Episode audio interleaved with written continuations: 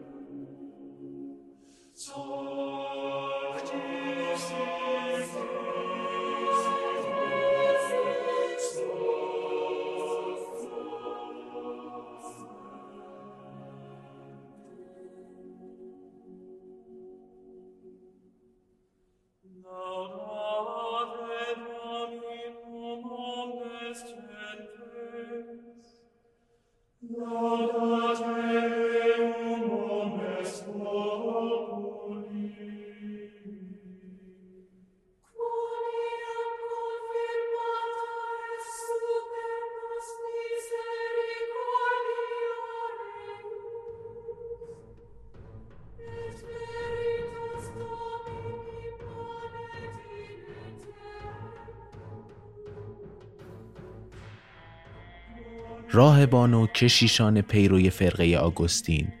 یه گروه آدم آروم و راحت طلب بودن و توی کلیسای بزرگ و مجلل که مثل یه دژ بالای تپهی تو قلب شهر قرون وسطایی برنو تو جمهوری چک بود زندگی می‌کردن.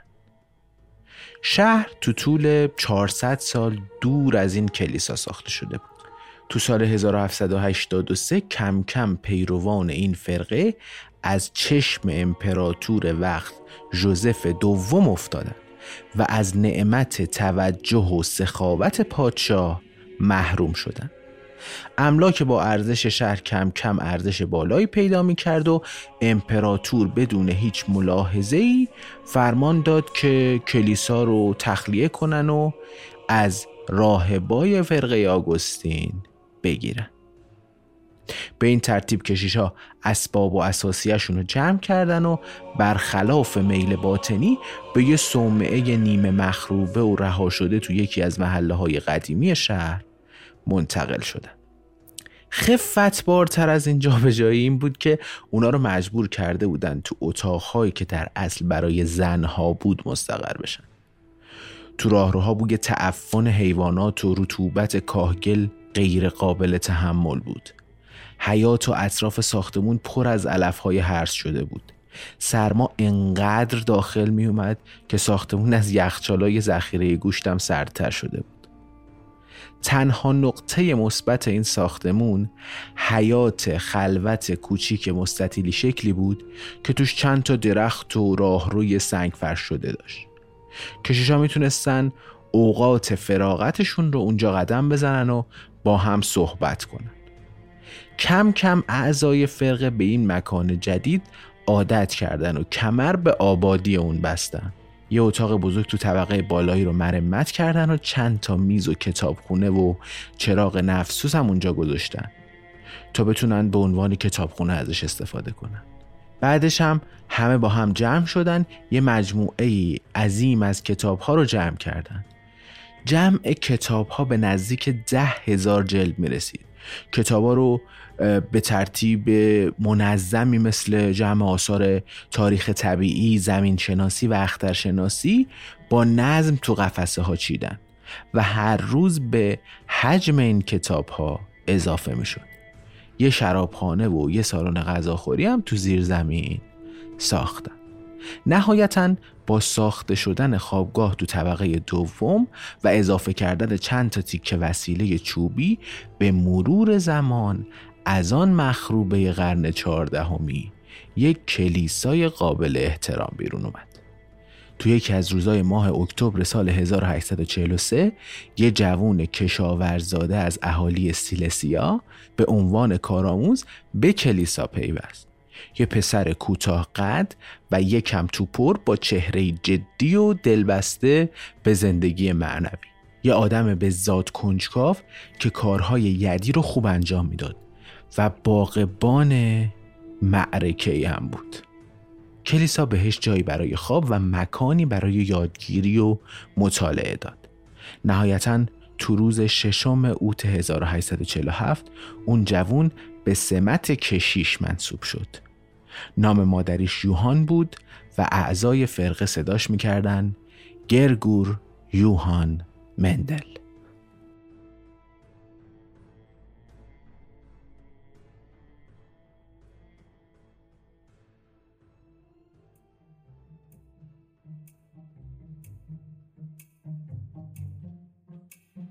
سلام به قسمت چهارم پادکست اگزون خوش اومدید پادکستی که تو هر قسمتش من جواد آزادی پور سعی می‌کنم داستانی از اتفاقات جالب و حیرت انگیز تاریخی یا تحقیقاتی حول موضوع وراست رو بیان کنم. این کمک می‌کنه ما هم بتونیم یه دید عمیقتر و درستتری به اتفاقات شگفتانگیز پیرامون علم زیست شناسی داشته باشیم. هم به سوالات و کنجکاوی های ذهنمون به یه شکل درست جواب داده میشه. پادکست اگزون رگه هایی از هوسبازی بی انتهای طبیعت این قسمت کشیش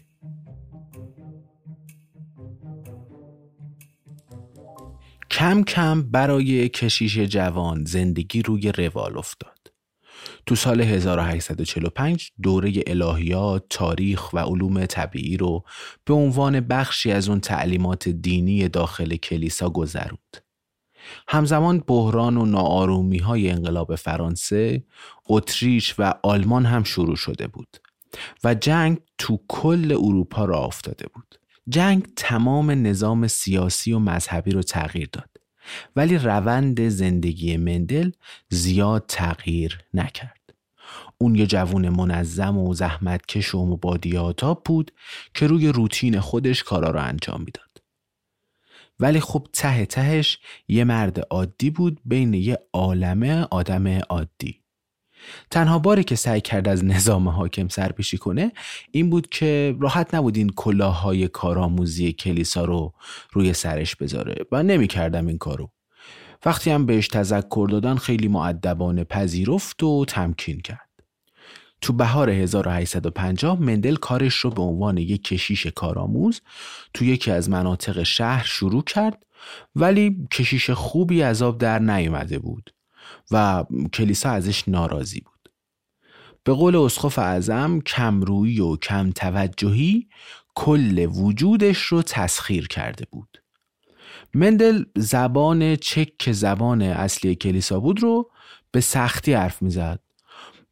ذاتا هم آدم اثرگذاری به عنوان کشیش نبود یه مدت بعد راه فرار از وضعیت رو پیدا کرد و برای تدریس ریاضی و علوم طبیعی و زبان یونانی به یه دبیرستان درخواست داد. به کمک معرفی نامه ای که اسقف اعظم براش نوشته بود درخواستش به صورت مشروط پذیرفته شد. منتها از اونجایی که تجربه ای تو تدریس نداشت والدین دانش آموزای مدرسه خواستن که بره و امتحان ویژه آموزگاران علوم طبیعی رو بگذرونه. مندلم مشتاق رفت و تو این امتحان شرکت کرد. اما مردود شد. نمرش مخصوصا تو درس زمین شناسی تا حد قبولی فاصله زیادی داشت. اون کسی که ازش امتحان می‌گرفت علاوه بر سرزنش خط بد مندل در موردش نوشت آدمی خشک، مهالود، نامفهوم و مبهم.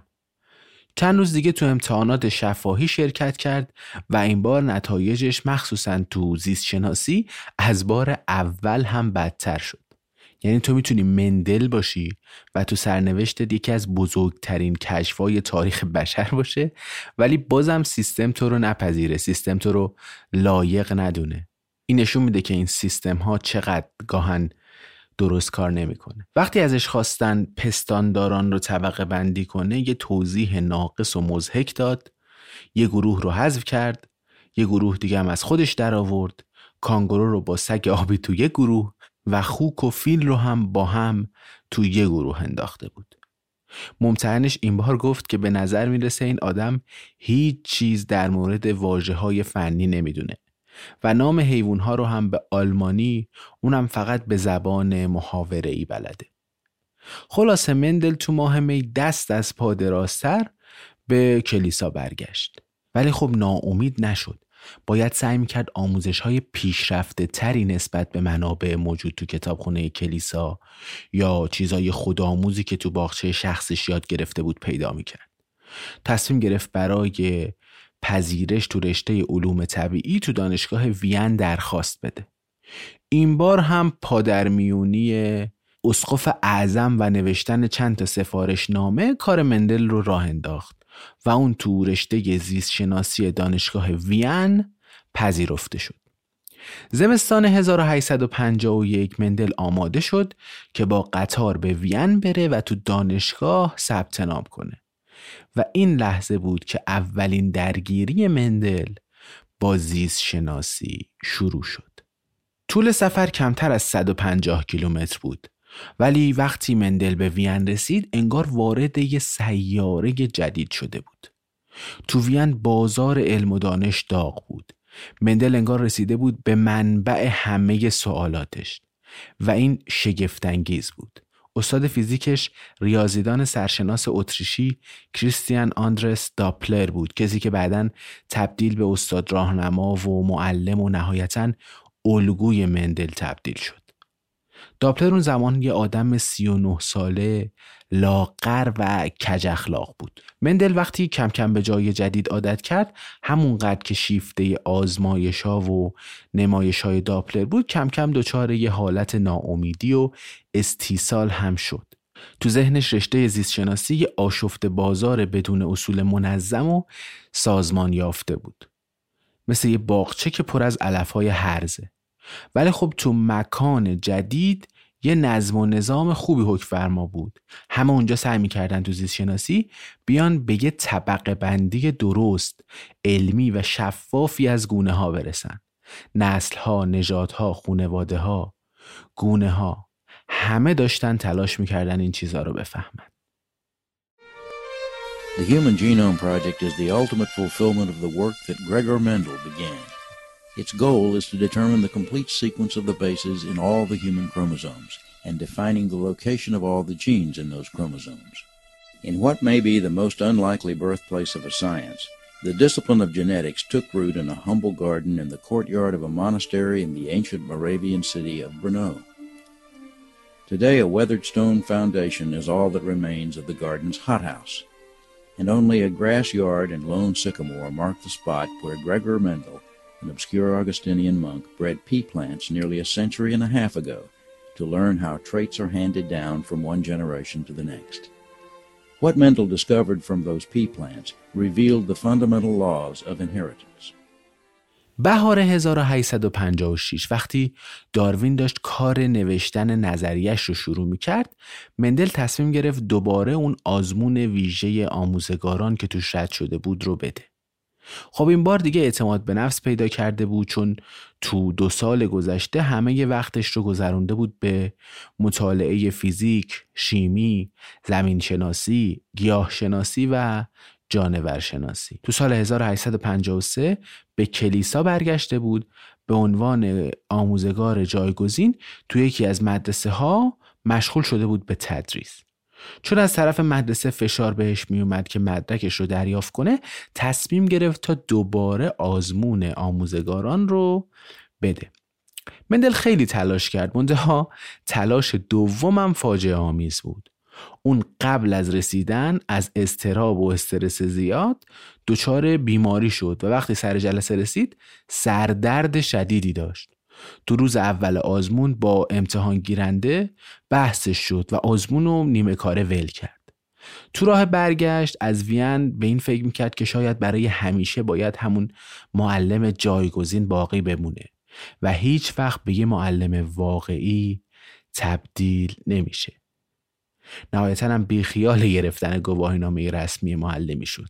اواخر تابستان همون سال وقتی مندل هنوز تو شک که شکست تو امتحان آموزگاری بود یکم تخم نخود فرنگی رو گوشه باغچه شخصی خودش کاشت. اون اولین بار نبود که این کارو می‌کرد. قبل از اینم برای سه سال این کارو تو گلخونه شخصیش کرده بود. تو کشتای مندل سی و چهار گونه مختلف نخود وجود داشت.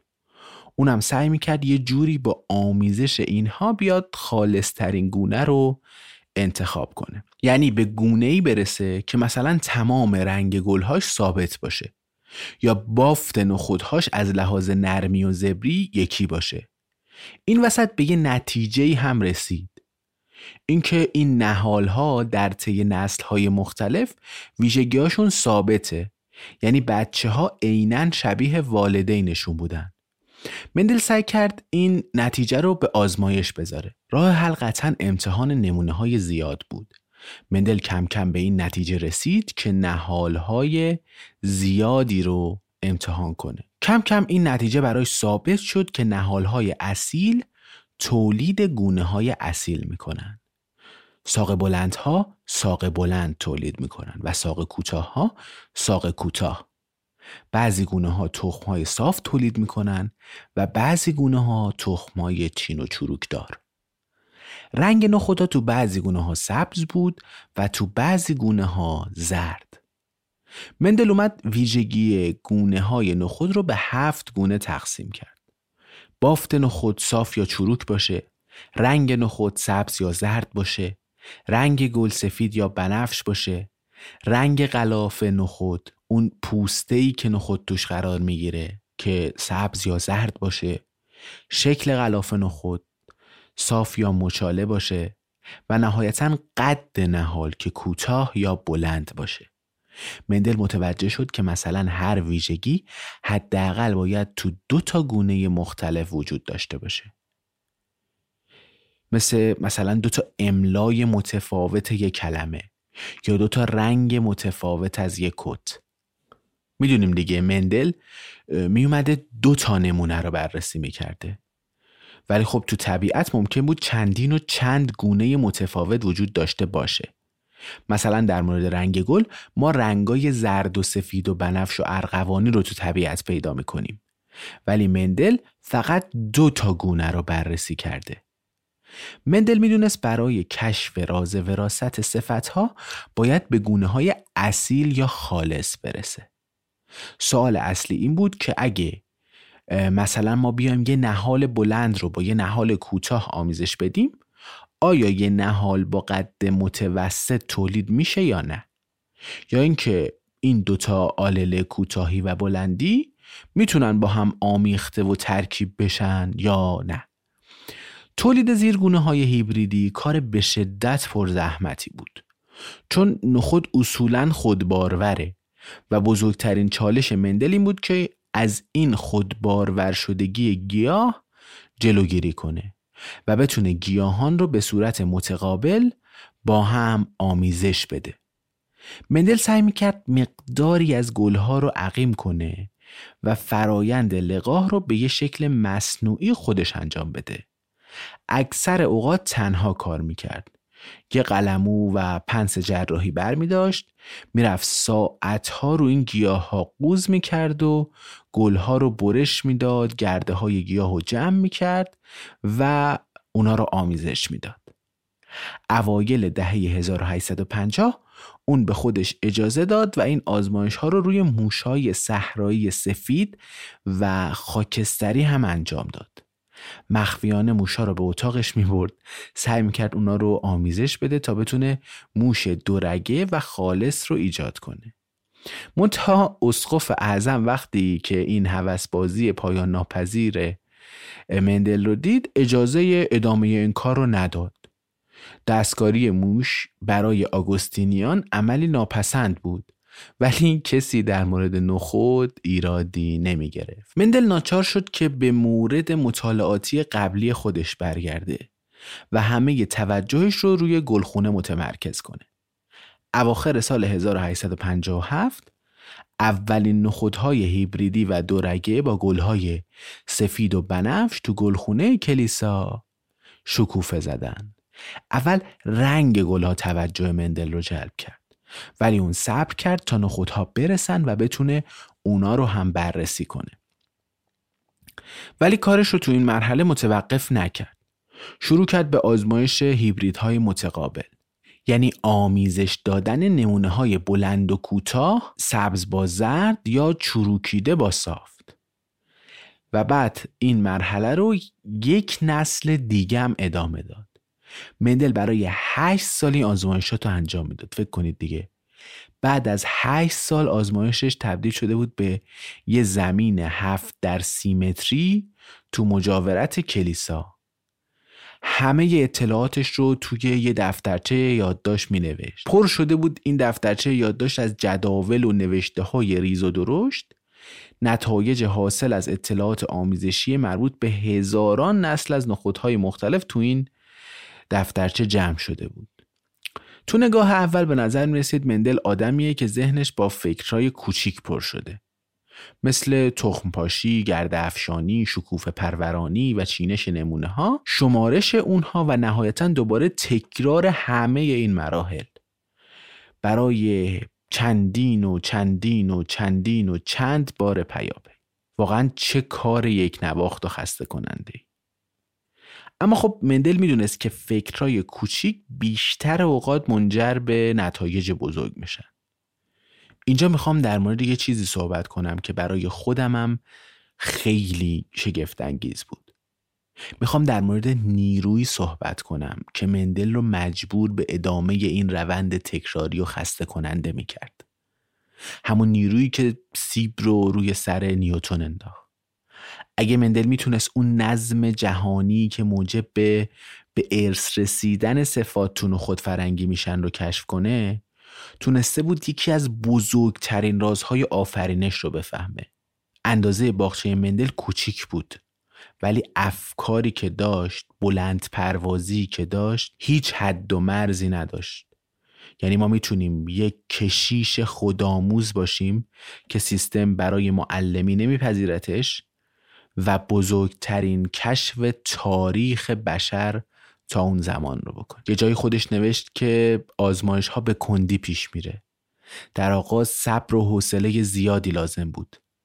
اما وقتی توانستم چند آزمایش را به طور همزمان انجام بدهم وضع خیلی بهتر شد. کم کم مندل تونست یه الگوهایی رو توی این حجم بی انتهای داده کشف کنه. یه چیزایی مثل پایداری های غیر منتظره نسبت های ثابت و ریتم های منظم عددی. مندل تونسته بود یه روزنه ای از منطق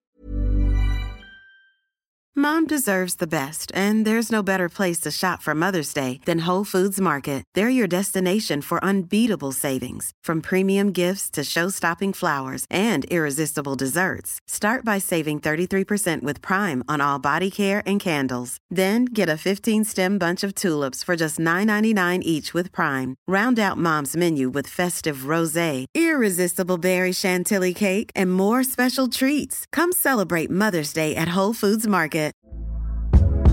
Hey there, it's Michelle Norris. I'm host of a podcast called Your Mama's Kitchen. When I travel, I'm usually looking for a way to find a taste of home when I'm not at home. And one of the things I love to do when I am at home is entertain. And Airbnb allows me to do that. When I was in California recently, I rented a house that had a great kitchen. And when we were sitting around the table, we we're all thinking, we're in someone else's house. Someone could be in all of our homes as well.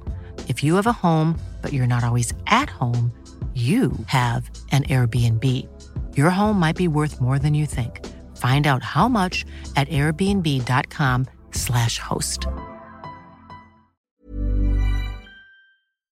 درونی وراست رو کشف کنه. Mendel used peas in his study of plant reproduction. He chose the genus Pisum because it produces fertile hybrids and it is easy to grow. He studied peas to determine how traits were passed from one generation to the next. Others had observed these traits. Mendel was to draw extraordinary new conclusions. Mendel discovered three fundamental laws of genetics. First, each trait is determined by a specific element. Today we call them genes. One gene determines, for example, a person's hair color. Another determines eye color. Second, each characteristic or gene is inherited separately without affecting the others. For example, hair color is inherited separately from eye color. Third, each inherited characteristic is determined by the intersection of two genes, one from each parent, and one is always dominant over the other. The dominant trait will be passed on from one parent. A recessive trait must be passed from both parents. رمزگشایی الگوهای اولیه مندل کار پیچیده ای نبود. صفات موروسی گیاهان پیوندی تو نسل اول با هم مخلوط نمی شدن. همیشه حاصل پیونده نهال بلند با یه نهال کوتاه نهالهای بلند بود. نخودهای حاصل از آمیزش نخودهای گرد و چروکیده همیشه گرد بودن این اتفاق تو تمام اون هفت صفت مورد بررسی مندل افتاده بود مندل به این نتیجه رسید که حاصل این آمیزش ها برایند این دوتا ویژگی نیست. ما تو نسل بعد همیشه یه دونه از این صفت ها رو می‌بینیم. مندل اسم این ویژگی برتر رو قالب و اون ویژگی که اثری ازش نبود رو مغلوب گذاشت. اگه مندل تو همین نقطه آزمایشاشو متوقف می‌کرد اون چیزی که کشف کرده بود یکی از بزرگترین پیشرفت ها تو بحث وراست بود. کشف آلل های غالب و مغلوب. برای صفت های موروسی مقایرت خیلی جدی داشت با نظریه ترکیب شدن صفات که اون زمان پذیرفته شده بود. گیاهان پیوندی که مندل تولید کرده بود دارای ویژگی های حد واسط نبودن یکی از آلل ها غالب شده بود و آلل دیگری از بین رفته بود. ولی خب تکلیف آلل مغلوب چی می‌شد؟ اون کجا رفته بود؟ اون از بین می‌رفت حذف می‌شد. آیا آلل غالب آلل مغلوب رو پاک کرده بود؟ مندل اومد یه آزمایش دومی رو انجام داد که بتونه نتایج آزمایشات خودش رو عمیق تر کنه. این بار پیوند گیاه های کوتاه و بلندی رو انجام داد که حاصل از آمیزش یک نسل آمیزش مصنوعی بودن. و نتیجه این کار تولید نسل سوم بود. پس یعنی همه والدین موجود در آمیزش نسل دوم دارای صفتهای غالب بودند و مثلا همگی قد بلند بودند. نتیجه آمیزش ها کاملا غیر منتظره بود. تو بعضی از این نمونه های نسل سومی ویژگی کوتاه قدی که تو نسل قبل از بین رفته بود دوباره ایجاد شده بود.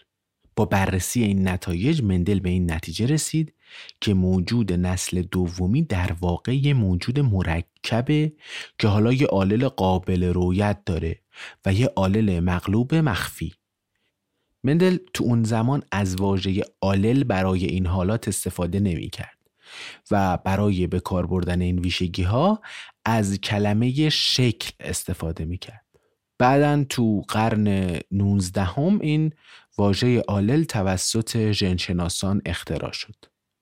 مندل از طریق رابطه ها و تناسب های ریاضی بین انواع گیاهان دورگهی که خودش ایجاد کرده بود تونست مدلی برای توضیح چگونگی انتقال های موروسی ارائه بده. تو مدل مندل هر ویژگی با یه ذره غیرقابل تقسیم و مستقل اطلاعات نمایش داده می‌شد. این ذره به دو زیرگونه یا آلل تقسیم می‌شد. کوتاه در مقابل بلند. سفید در مقابل ارغوانی و الی آخر. هر نهال یه نسخه از والدین رو به ارث می برد. یه آلل از پدر که به وسیله اسپرم آورده می‌شد و آللی از سمت مادر که به وسیله تخمک فراهم می‌شد. تو هر کدوم از گیاهان پیوندی تولید شده هر دو آلل بی کم و کاست وجود دارند. اما یکی از این دو آلل به اون یکی دیگر غلبه می‌کنه و خودشو نشون میده. بین سالهای 1857 تا 1864 مندل خروارها نخود رو پوست کند و شکافت و با دقتی بینظیر ریز مشاهداتش رو ثبت و جدول بندی کرد. نتایج به دست اومده به شکل شگفتآوری سازگار بودن و همخونی داشتند. او از باغچه کوچیکش تو کلیسا حجم زیادی از داده ها را به دست آورده بود که حالا نیاز داشت تحلیل بشه 28 هزار نهال چهار هزار گل و نزدیک به 400 هزار نخود همه اینها رو بررسی کرد بعدا خودش گفت که اون زمان واقعا به یه شهامت و صبر بی انتها نیاز بود تا بشه این کارا رو انجام داد. مندل بیش از هر چیزی باغبان بود و نبوغ زیادی تو زیست شناسی نداشت ولی نظم پیگیری و مشاهدگری بینظیرش منجر به این نتایج شگفتانگیز شد. ساعت ها میشست بین گیاهان لقاه مصنوعی انجام می‌داد نتایجش رو دستبندی می‌کرد میشمردشون و بعد نتیجه ها رو یادداشت می‌کرد تا بتونه به نتیجه برسه که تا اون زمان هیچ کس حتی فکرش رو هم نکرده بود. نتیجه که تلویحا از آزمایش مندل به دست اومد این بود که انتقال صفات موروسی فقط و فقط از طریق انتقال ذرات گسسته اطلاعات از والدین به فرزندان انجام میشه. اسپرم حامل یک نسخه تحت عنوان آلل اول از این اطلاعات و تخمک حامل نسخه دیگه این اطلاعات تحت عنوان آلل دومه بنابراین هر جانداری یک آلل از هر یکی از والدینش به ارث می‌بره. حالا خود این جنین تولید شده هر بار که میاد اسپرمزایی یا تخمک گذاری می‌کنه دوباره اون دو آلل جدا میشن و به نسل بعدی منتقل میشن.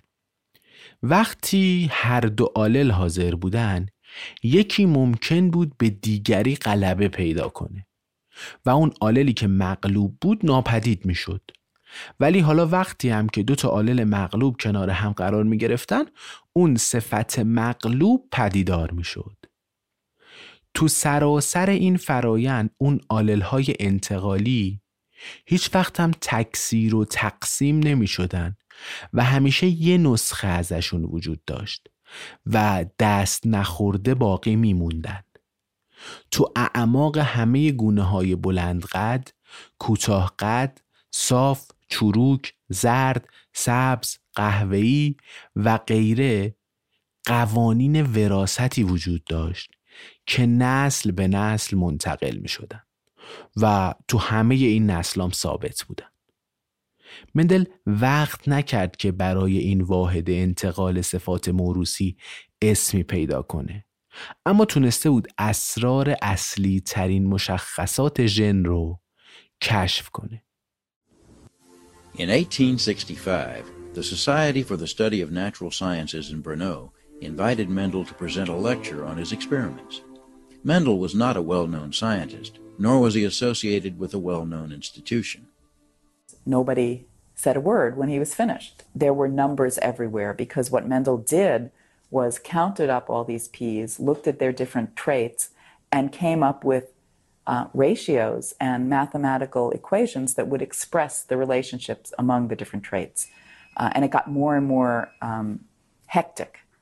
روز 8 فوریه 1863 هفت سال بعد از اینکه داروین و والاس مقاله هاشون منباب وراست رو منتشر کرده بودن این بار نوبت مندل رسیده بود تا حاصل آزمایشات و مطالعاتش رو توی کنگره علمی مطرح کنه. سالن سخنرانی کوچیک انجمن علوم طبیعی برون آماده شد و جمع کوچیکی از کشاورزان، گیاه شناسان و زیست شناسان اونجا جمع شدند. جمعیت به حدود چهل نفری می رسید. نوبت به مقاله مندل رسید. مقاله پر از جداول و نمادها و نشانه های مبهم که حتی برای کارشناسان آمار هم می‌تونست پیچیده و غیر قابل فهم باشه. چه برسه به زیست شناسانی که احتمالاً حرف های مندل رو یه سری یاوگویی و خرافات می‌دونستن.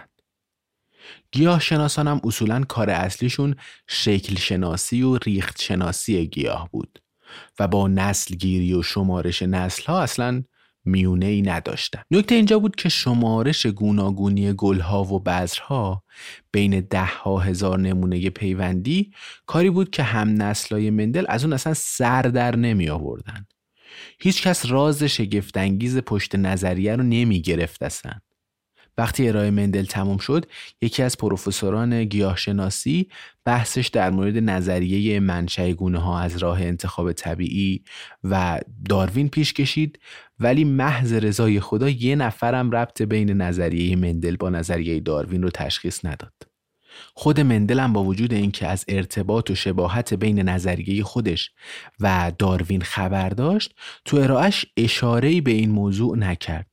چون مندل اصولا آدم کم حرفی بود و تو نگارش نظریش به مسائل اصلی پرداخته بود و از حاشیه پردازی و پرحرفی اجتناب می‌کرد. برعکس من.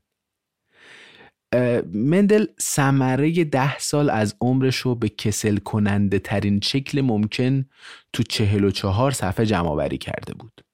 و نهایتا تو سالنامه انجمن علوم طبیعی برون چاپ کرد. نسخه از این مقاله برای انجمن سلطنتی انجمن لینیان بریتانیا همون انجمنی که داروین توش نظریه خودش رو ارائه داده بود و انستیتو اسمیسونیان تو واشنگتن و چند تا مؤسسه و انجمن علمی دیگه هم ارسال شد.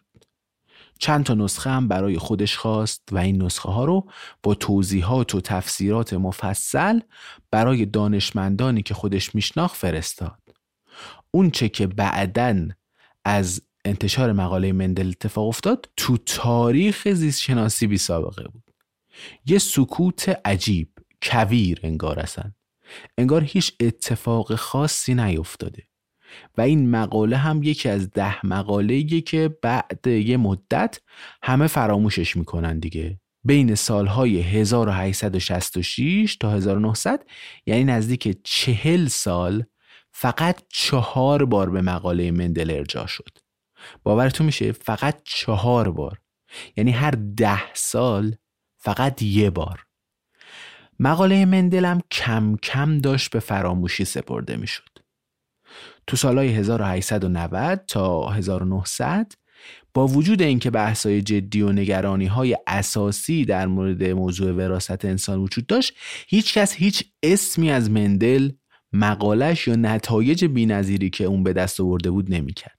نظریاتش بین صفحات یه نشریه گمنام منتصب به یه انجمن علمی گمنام. داشت خاک می‌خورد و فقط در دسترس یه سری گیاه پرور ساکن شهرکی دور افتاده و بیرونق تو اروپای مرکزی بود. شب سال 1866 مندل یه نسخه از اون آزمایشاتش رو پیوست نامه کرد و برای فیزیولوژیست گیاهی کارل فون ناژلی یه یه فیزیولوژیست سوئیسی فرستاد. که ساکن آلمان بود دو ماه طول کشید که مندل پاسخ نامش رو دریافت کنه که اینم نشون دهنده بی توجهی بود که به مندل و تحقیقاتش می‌شد. جواب ناجلی که گیاهشناس معتبر و شناخته شده بود معدبانه ولی سرد و خالی از هر جور هیجان و اشتیاق بود. کلا ناجلی اعتماد به زیست شناسان ناشناس نداشت و تو جواب نامه با یه خط ناخوانا نوشته بود که کار تو فقط تجربی و آزمایشی است و منطق و اقلانیتش قابل اثبات نیست. انگار اون قوانینی که از راه آزمایش و نتیجه گیری به دست میومد ارزشش از اون چیزی که با استدلال و عقل انسان خلق می‌شد کمتر بود. اما مندل اهل عقب نشینی نبود. این ویژگی مندل واقعا قابل ستایشه که با وجود همه این شکستایی که سر راهش هست به کار خودش اعتماد داره بر اون نتایج علمیش پا برجا باقی میمونه. مندل بازم نامه نگاری رو ادامه داد ولی خب به توجه و حمایت آدمی مثل ناجلی نیاز داشت. به خاطر همینم سعی می‌کرد نامه های بعدیش رو با حرارت و شور زیادتری بنویسه. نوشت که کاملا واقفم که نتایجی که من از آزمایشاتم به دست آوردم با علوم دوران ما سازگاری ندارد و آزمایشاتی که در خلع و انزوا هم انجام بشود خطرات مضاعف تری به همراه خود خواهد داشت. اما ناجلی کماکان جواباش سرد، کوتاه و بیزوق بود. خب یکم حق هم می‌تونیم بدیم دیگه. اینکه یک کشیش توی گلخونه کنار کلیسا تونسته باشه یکی از عجیب ترین برای اون زمان پیچیده ترین و در عین حال خطرناک ترین قانون های طبیعی رو کشف کنه عجیبه واقعا. این اتفاق از نگاه ناجلی کاملا عجیب و مزهک بود. باورش نمی‌شد. از نظر ناجلی اگه مندل واقعا به روحانیت دین ایمان داشت باید تمرکز و حواسش رو توی کلیسا خرج می‌کرد. و اکتشافات علمی رو به متخصصین واگذار می‌کرد. ناجلی تو اون روزا درگیر مطالعه گیاه دیگهی به اسم زاغک بوتعی بود و به مندل توصیه کرد که نتایج به دست اومده رو از گیاه نخود فرنگی روی این زاغک هم امتحان کن. اما این اتفاق یه انحراف فاجعه آمیز بود. مندل نخود فرنگی رو بعد مطالعه بسیار دقیق انتخاب کرده بود. این گیاه از طریق آمیزش جنسی تولید مثل می‌کرد. ولی گیاه زاغک می‌تونست بدون گرد افشانی و تخمک تولید مثل کنه. علاوه بر این صفات و ویژگی های قابل تشخیصی داشت این نخود فرنگی و می‌شد این صفات رو به سادگی تشخیص داد. به علاوه با یک کم دقت می‌شد برای نخود فرنگی لقاه مصنوعی ایجاد کرد. ولی زاغک هیچ کدوم از این ویژگی ها رو نداشت. مندل سخت تلاش کرد تا رفتار هیبریدی زاغک رو هم کشف کنه. ولی خب نتایج اصلا با نتایج موجود برای نخود فرنگی یکی نبود. بین سالهای 1867 تا 1871 مندل تمام وقت خودش رو به آزمایش زاغک ها میگذروند. هزاران نهال زاغک و کنار باخشای نخودها پرورش داد سعی می‌کرد با همون روش و سیستم برخورد با نخودها بیاد و لقاه مصنوعی ایجاد کنه ولی خب تلاشهاش همه بیهوده بود و نتیجه به دست نمی اومد.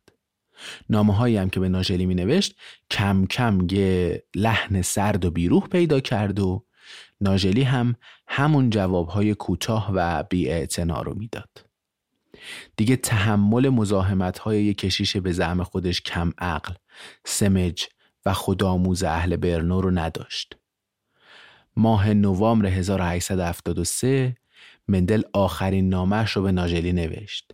پشیمان و اندوهناک تو این نامه اطلاع داد که آزمایشهاش رو نیمه تمام رها می‌کنه چون به تازگی در کلیسا به مقام اسقف ارشد ارتقا یافته و به دلیل سنگینی مسئولیت جدیدش دیگه وقتی برای مطالعات گیاهان نداره. نوشته بود که عمیقا احساس ناکامی و شوربختی می کنم که ناگزیرم گیاهانم را در نیمه راه رها کنم. مندل تو سر تا سر عمرش فقط یه مقاله تاریخی و سرنوشت ساز نوشت. تو سال 1880 بنیش ضعیف شده بود. و سلامت جسمیش کم کم از دست رفته بود. آزمایش هاشو متوقف کرد و تمام وقتش رو درگیر باغبانی بود. کاری که بهش عشق میورزید. روز 6 ژانویه 1884 مندل به دلیل از کار افتادگی کبد و در حالی که پاش به شدت متورم شده بود تو شهر برنو از دنیا رفت. آگهی کوچیکی از فوتش تو روزنامه محلی چاپ شد. اما تو اون آگهی هیچ نشونه ای از مطالعات علمیش نبود. فقط یک کشیش جوان براش نوشته بود نجیب، سخاوتمند، مهربان، او عاشق گلهایش بود.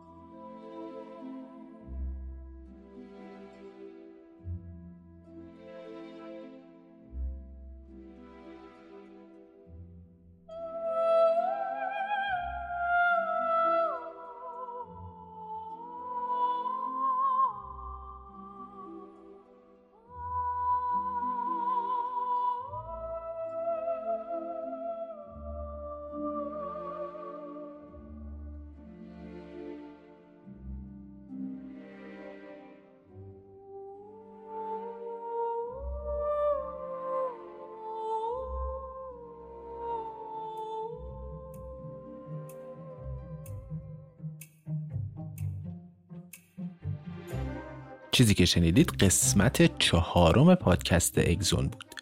من آخر هر اپیزود سعی می‌کنم یه توضیحاتی در مورد اون اپیزود یا اتفاقات پیرامونش بدم.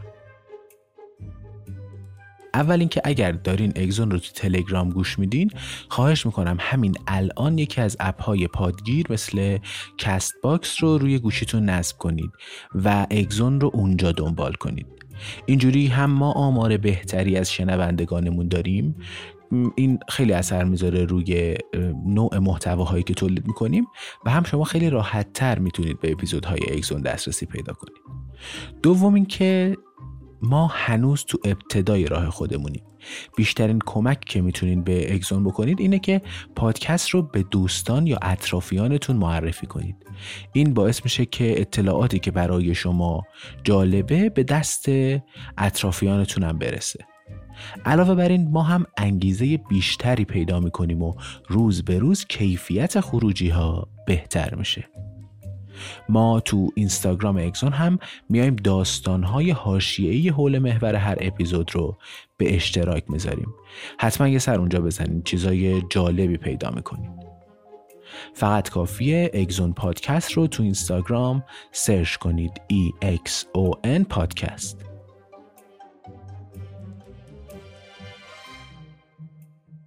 بهمن ماه 99 اگزون پادکستی در مورد هوسبازی بی انتهای طبیعت